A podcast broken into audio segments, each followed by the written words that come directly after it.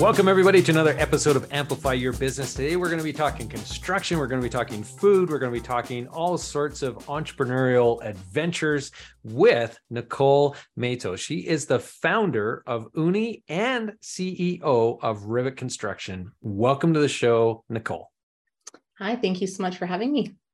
Okay, so right off the hop, I always like to ask one question, and that is, what are three things that you think every entrepreneur needs to know? I would say the first one would be they need to know how to have a thick skin, because they're gonna hear no a lot, or they're gonna fail a lot, and those are gonna be their biggest learnings.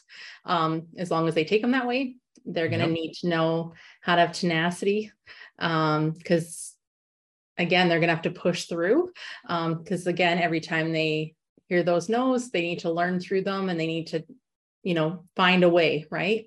Yeah. And I think the other shocking thing, I think, as a woman entrepreneur, what I would say that you don't probably hear a lot is that they need to know how to have vulnerability, because I think that it can be a hard, lonely job.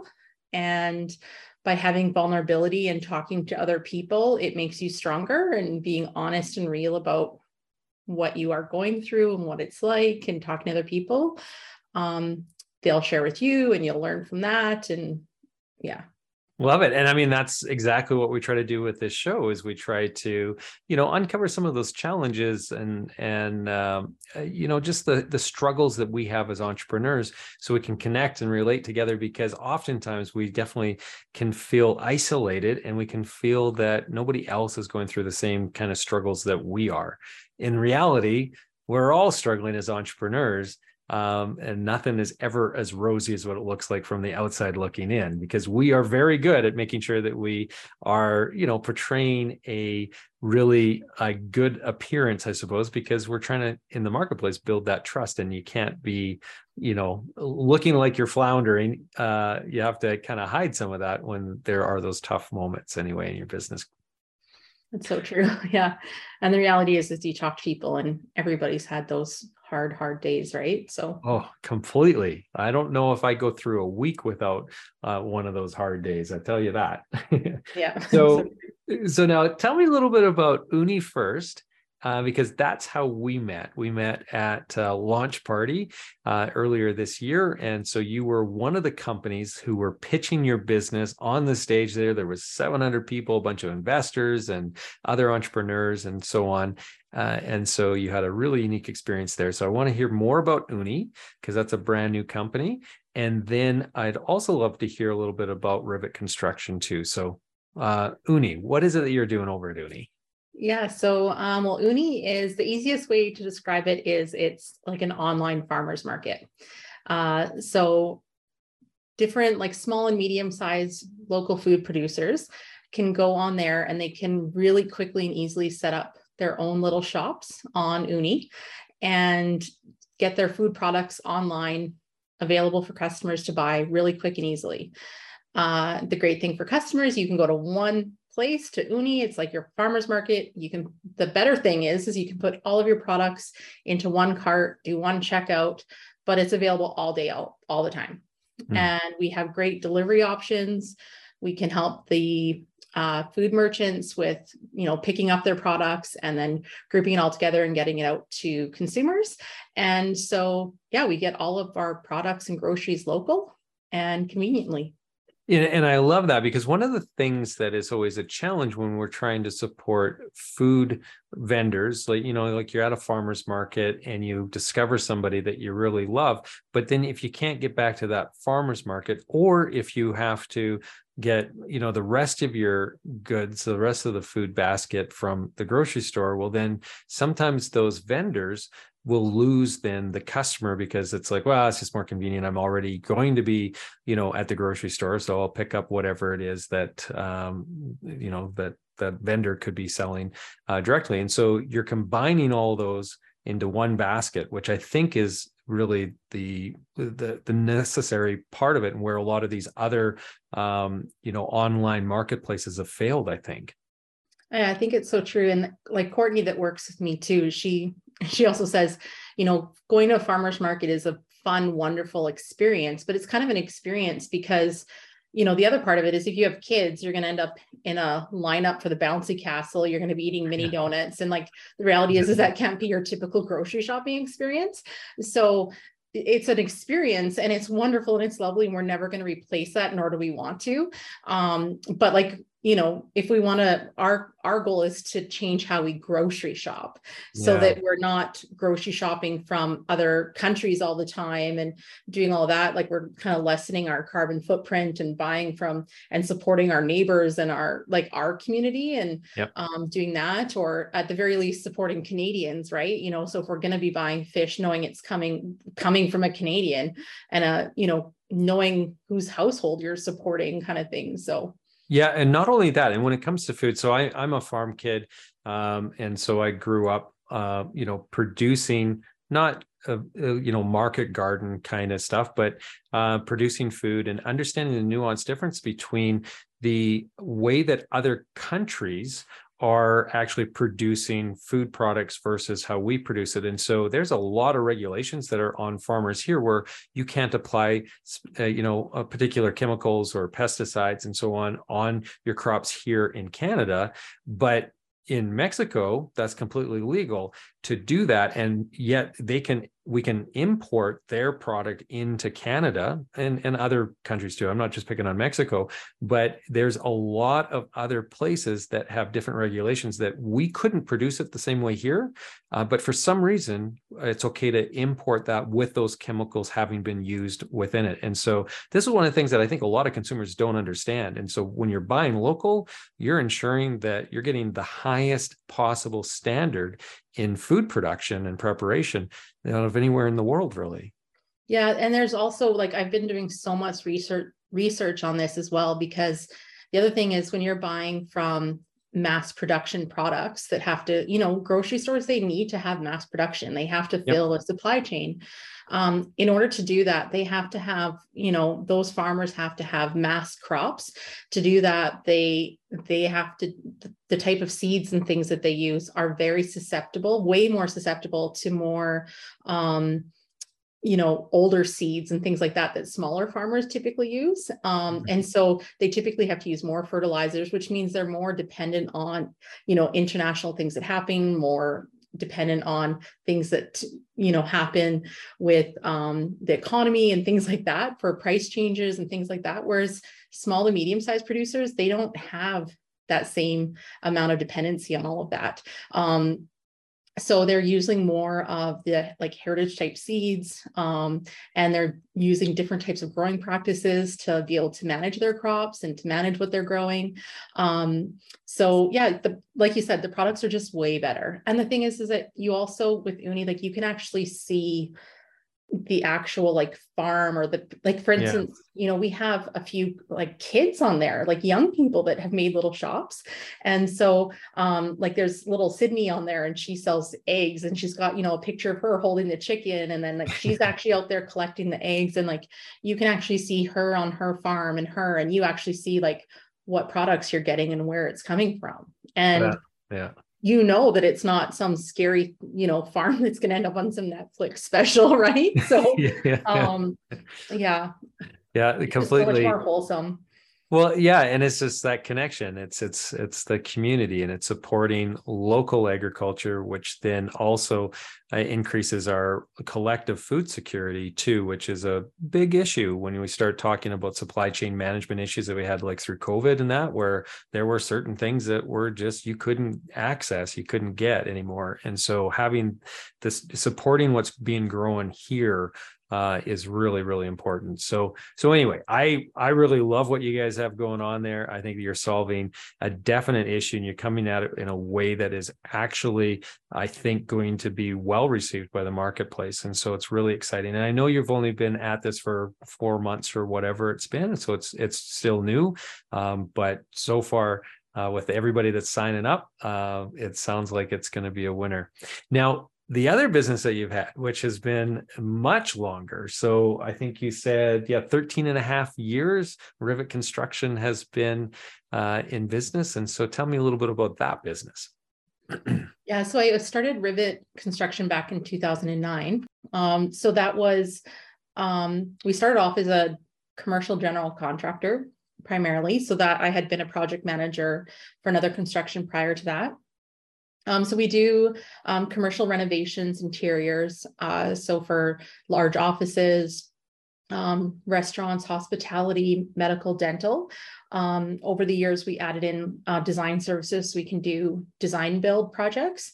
We can also do like ground up buildings.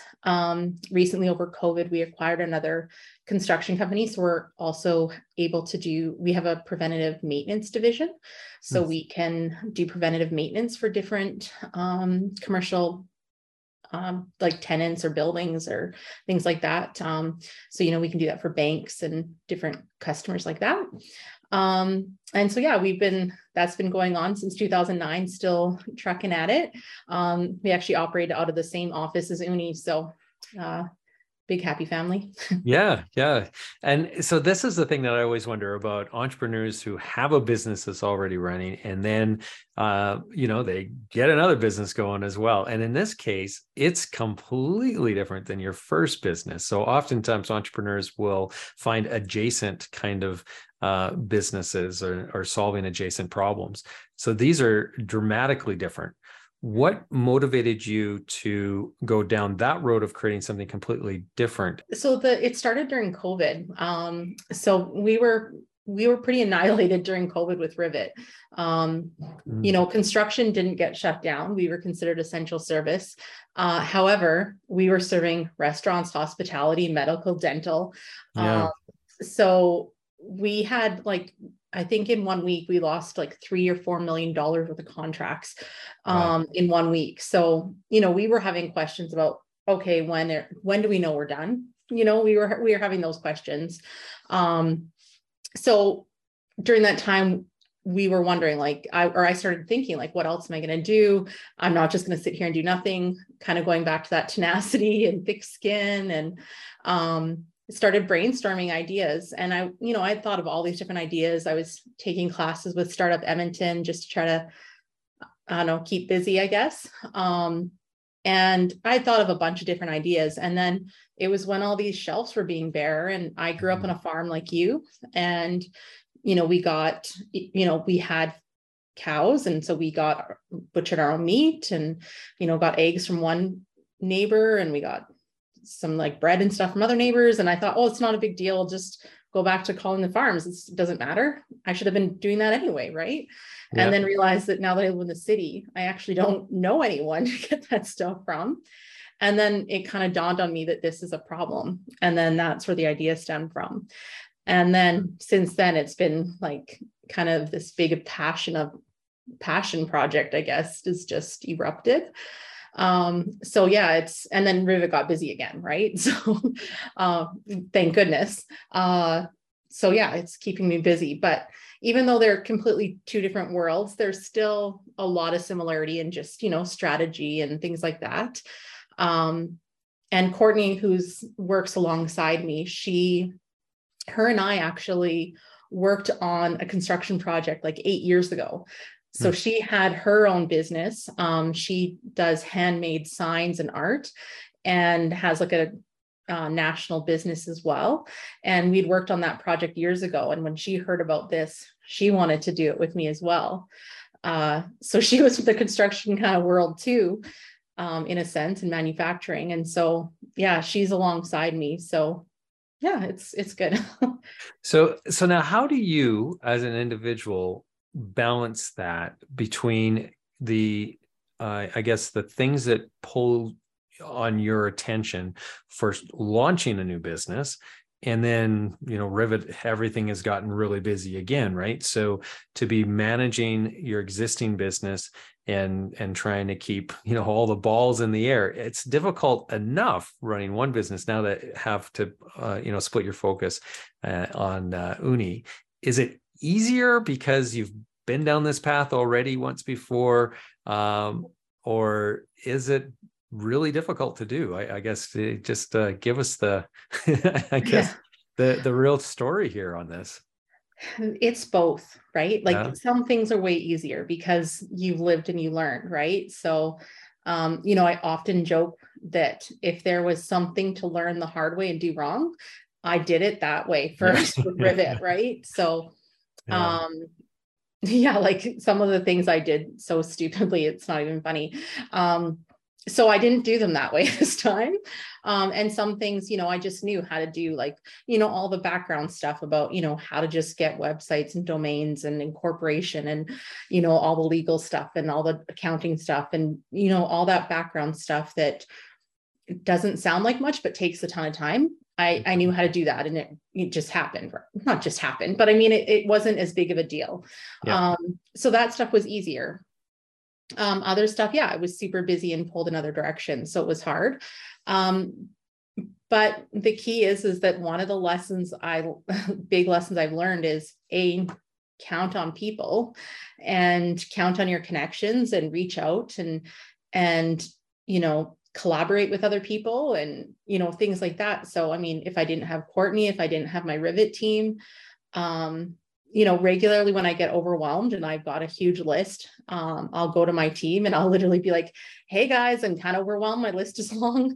Everybody look at my list and see if there's something you can take off of it. And they'll, pick and choose through my list. And all of a sudden my list is attainable. Right. Huh. And so, you really just have to count on your people and not be a hero. Like, you don't have to do everything yourself.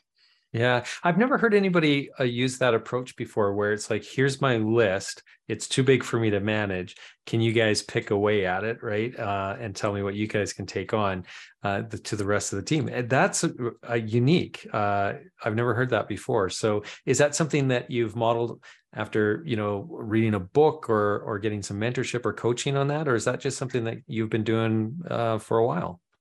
I don't know that I've been doing it for a while. Like, I think maybe just from COVID. I think because we don't have a huge team and everybody is like, since COVID, we learned how to operate with less people. Right. Yeah. And so everybody on our team tends to do so many different types of things, and they're very faceted people that can do a lot of different things. Yeah. And they're always like, here, what else can I do? What else can I do? And I'm sometimes, I find it hard to tell people do this or do that, especially if it's not in their core job function. Yeah. So I found it, but I find that just by nature of our company values and the people that we hire, they're really helpful people. So I just find that the approach works because I don't feel like I'm taking advantage of people. They're kind of taking on what they feel they can take on. They feel like they can take ownership of it. So I don't know. I think it works well. Yeah. I don't know how it started or happened. Honestly, it's just the way that it is right now. Yeah. And that's how oftentimes things go, right? Now, I'm also curious. I know that you are a Métis woman. And so as an Indigenous woman entrepreneur, running a couple different businesses now and having the 13 and a half years of experience under your belt with your first business, what I guess would be more challenging as an Indigenous woman entrepreneur, and the flip side of that, maybe what are some of the advantages that you just inherently have, if any, I guess? Well, I think that, as far as challenges, I think that maybe they're not specific just to Indigenous or just to women, but, something I'm quite passionate about, and I'm, on quite a few different committees and things like that, is just in general, different diverse people and marginalized people, whether that's women, whether that's immigrants, whether it's a visible minority, somebody with a disability, there's lots of different people. It's not just any one group, right? Yep.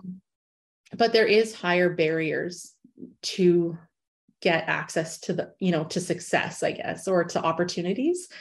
I mean, I'm so excited though, because I feel like there's been so many strides forward. I think back to, the early years of my business, 2009, 2010, 11, stopping and having babies and then trying to break back in. I remember hiding in my garage, taking phone calls, trying to pretend like I was, one of the big shot guys in a building downtown, taking construction calls. Really, I had a crying baby inside, right? but trying to act like a hot shot, right? And versus now, you know, I'm on calls all the time. Like, I've been on calls recently with engineers and they're like, look at my sick kid on the couch, you know, and like showing, you know, and it's just accepted now. Like that is so cool. Like we don't have to like hide and pretend that we are parents, because God forbid. Right. So like, it's just like, there's so many fantastic strides going forward. You know, with Rivet, we actually are certified Indigenous owned business. We're also certified women owned business. So many big corporate companies are coming forward and like, you know, committing to trying to work with, you know, businesses to give us opportunities. You know, we're not getting handouts. They're not saying like, here, you get the work, but they're just saying, hey, we're going to make sure that you at least get invited to bid on the projects, you know, so you actually have a chance. So things are improving. That's great. Right. Yeah. And it is really exciting just to see that evolution. And I see a lot of excitement there. And I, you know, with this podcast, as well as with my business on the marketing side, I bump into a lot of entrepreneurs. And so what I've been noticing over the last decade, definitely the last 5 years, it's really accelerated, it feels like, is a lot more entrepreneurs are women and are Indigenous. It's remarkable, actually, how many Indigenous businesses I've been bumping into. And I think it's not that I've changed the circles that I'm, you know, traveling within. I think it's just there is more and more support systems and more examples, I think, of successful entrepreneurs like yourself that other people then can relate to and they can be inspired by. So speaking of inspiration, who or what inspires you, I guess, and allows you to keep that tenacity and the perseverance that you were talking about at the opening of our conversation?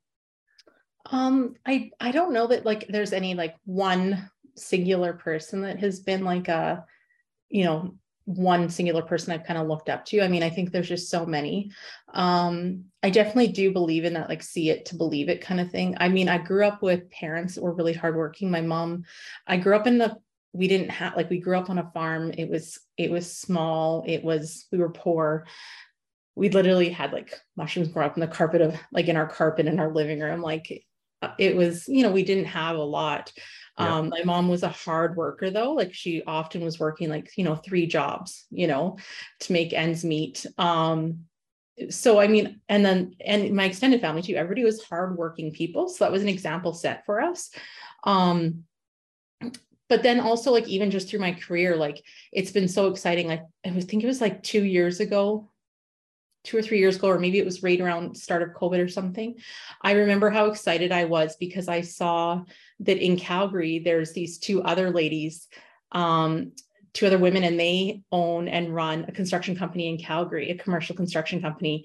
And they're bigger than Rivet. And I just remember thinking how, I think it's called like Laura Murphy or something like that. And I was just like, oh, that is so cool. And like, you know, I was kind of stalking them online for a while. And like, it's just that see it to be it. It was like, oh, that is really cool. Yeah. Or like same thing in Calgary, the owner of Virtual Gurus, that Bobby Rissett, you know, she's Indigenous, Métis, LGBTQ woman. And like, it's just like, oh, like, thank you. Like, you know, like, you were doing this and you're setting an example for all these people and for yourself, right? Like, doing it for you. And all these people, I think, are just doing great things. And so, yeah, I think to see it to be it is so important.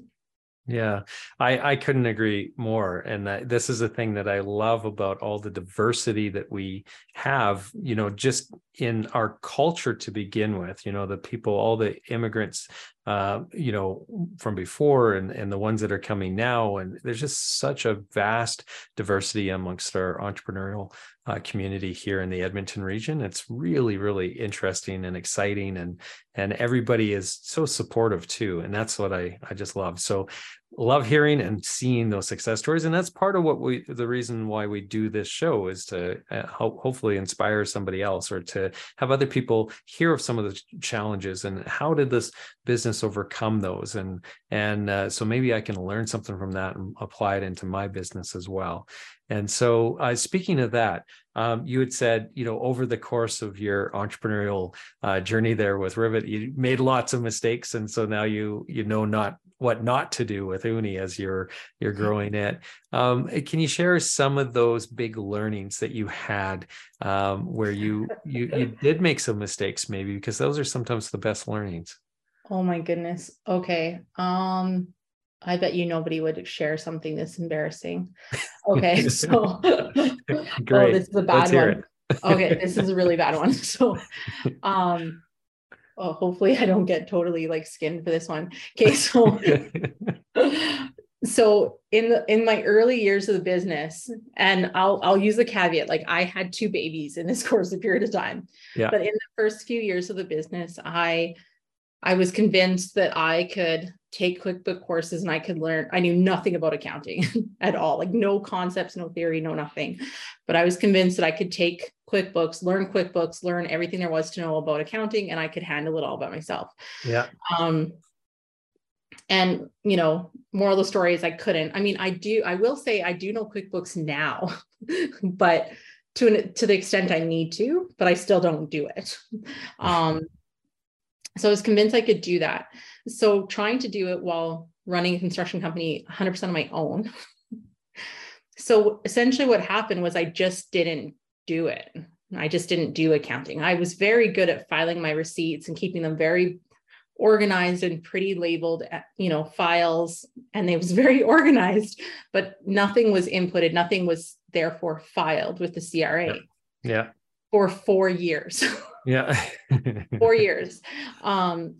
So that was the first big mistake, because that's a big no-no, by the way, if you didn't know. So then when I finally filed, you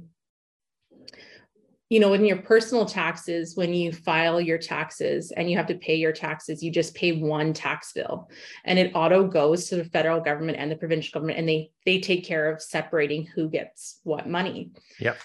Well, being that I was now in my 5th year of business, when my accountant did the tax, I got the 4 years of back taxes done by one accountant. So year 5, I go to the accountant, whatever, and I haven't paid that 4 years because I've just completed getting it done. I go to the new accountant for year 5. He completes the taxes. He gives me the paperwork. He's like, here's this whopping amount of taxes you owe. Good luck. And whatever, he gives me the stuff. So I go online, whatever, and I pay the CRA everything it shows that I need to over taxes, and I think nothing of it. And I've paid everything to the federal government, to CRA, and I've paid nothing to the provincial government. And in the meantime, I've moved and I've never updated the provincial government with my address, not realizing you're supposed to do that, because I'd been doing everything myself and I had not been going to my accountant to get my annual returns updated, because I was trying to do everything myself, is the moral of the story. Don't do that. Yeah. So a while later, I go to the bank and I go to take out, I deposit a client check and I go to do some banking. They're like, your account is garnished. And I was like, what? How on earth is my account garnished? I never miss a payment. I'm very good with my money. Like, what is happening? You haven't paid your provincial taxes in 5 years. What do you mean I haven't paid my taxes? Here's my receipt. I paid my taxes. And so, yeah, moral of the story is you have to pay for your business. You have to pay provincial and federal taxes to different people. And I learned that the very, very hard way. You know, so, yeah, you know what? Well, so what is interesting is I've been in business for a little over 11 years, and I didn't realize that is split, because I just let my accountant deal with all that. So that's, I wouldn't have known either. Even see, now. The right thing to do is to let your accountant do things for you. Yeah. The wrong way to do things is be like, I can do it. I can do it all. I'll save money if I do it myself. Yeah, well, that's one of the realities, right? When you're starting a business, you're bootstrapping, you're trying to do everything, you're trying to keep your costs low so that you can put as much money into the business as you possibly can, right? And so it's a struggle. And so you're, as much as you're embarrassed by that, I can guarantee you that there are a ton of other entrepreneurs that have lived through that exact same experience. It's not something I was mortified. I was mortified. Yeah. So, yeah. Well, and that's one of the things, right? It's such an interesting journey that we're on because we have, so many things that we're supposed to understand or know, or, and there's just no way, even with lots of experience, there's no way to fully understand everything. So lean on the experts, I guess is the, like as an entrepreneur, you shouldn't necessarily need to know how to do all your annual returns, all your GST, all of your taxes, all of your whatever. Like that's why you have an accountant, you have a lawyer. Yeah, yeah, right? Yeah, completely. But that was the lesson I learned very much the hard way. Well, thanks for sharing that. As embarrassing as you felt that maybe was, I definitely appreciate it. Now, if you were to go be able to send a letter back in time to Nicole, 13 and a half years ago when you first start up Rivet, or at some point in your journey, it maybe doesn't have to go right to the beginning, but if you could send a letter back to your younger entrepreneurial self, what would be in that letter? Well, after that, obviously hire a lawyer, hire an accountant, and don't do QuickBooks yourself. I mean, that has to be in there. It would definitely be like, get involved in the community, like business community early. I feel like I felt like I needed to get established to get involved. I felt like nobody wanted me there if I wasn't somebody. So I waited too long, not knowing. The other one would be that cash is king. Cash flow is king, understand cash flow. And the other one was, this is a big one for me. Learn the difference between how personal credit, like gathering credit, financing and getting more credit, how that is different personal versus business, and that I should have got more financing and credit earlier on. Yeah. Can you expand upon that a little bit? What is the difference between, obtaining credit personally versus professionally? Yeah. So personally, what I've experienced is that you typically don't want to have a whole bunch of open credit because it looks like, your debt ratios are too high and things like that. So, if you have an unused credit card, you don't want to have a whole bunch of unused credit cards just sitting open. Right. Whereas business, I thought I was like a hero. I was running a multi-million-dollar construction company, and 7 years in, I was doing it. The only credit I had was a $10,000 Visa. Wow. And I tell people that story and they're like, how? Yeah, that's incredible. And the reality was I was spending countless hours managing, moving funds, moving money all the time. And managing that cash flow. And what I should have been doing was getting in with your business. You take as much open credit as you can whenever you can, because when you need money, you're not going to get money. And so when you have money, you get credit and then you have it for when you need cash flow. Yeah. And so, I didn't learn that till like many years in. Yeah. No, and I think that's a very valuable thing to pass along to everybody who's on this call, because I think that, and I've been in the exact same situation but in a situation in which, cash flow was going good, everything was fine. And then you had some unexpected delays. Actually was what it was in my situation, where I had a really, really big customer who represented a big chunk of our business at the time. They went from 30-day terms to 90-day terms overnight. And so we had all of this outstanding, receivables that I was expecting to come in 30 days when we signed them up. And they were such a large company where it was kind of like, well, if you want our business, you're going to have to deal with it. And so we had an extra 60 days there that we had to really scramble. And same similar situation in the sense that I didn't have a lot of, open credit in place for that. And so then when I went to the bank to try to get it, it took like way longer. So by the time we actually got everything in place, well, we finally got paid by the client anyway. So it was a lot of stress. You're better to go get credit when you have a whole bunch of money in the bank and you actually don't need it. Yeah. We'll apply for credit and just have it sitting there waiting. Yeah. Yeah. Great advice.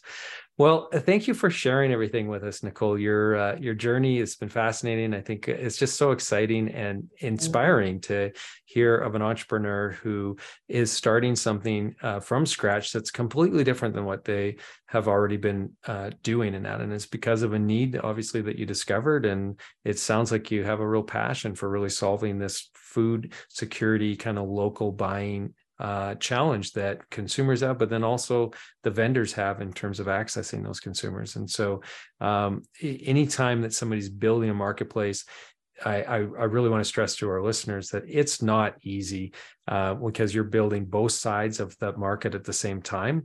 And so it's a huge challenge. And for you to be undertaking that and seeing some early success, it's just obviously a testament to what you have learned over the years with Rivet. So congratulations on the success you've seen so far. Thank you so much. And thank you for having me here. Yeah. So if anybody wanted to reach out to you to connect with you either personally or to, find out more about your two businesses, what's the best way for them to do that? Well, on LinkedIn. So I've got all my contact info there. And I don't check it daily, that's for certain, but I do check it regularly. I think I've got contact info at oonnie.com and at rivetmanagement.com. So I've got contact info at both of them. Okay, awesome. Well, for those of you who are listening, if you enjoyed this episode, head over to amplifyyourbusiness.ca for all of the archived episodes. And if you are watching this, but would prefer to be listening to it, we're available on all of the major podcasting platforms. Just search Amplify Your Business and you'll find us there. Until next time, everybody have a prosperous day. And thank you once again, Nicole.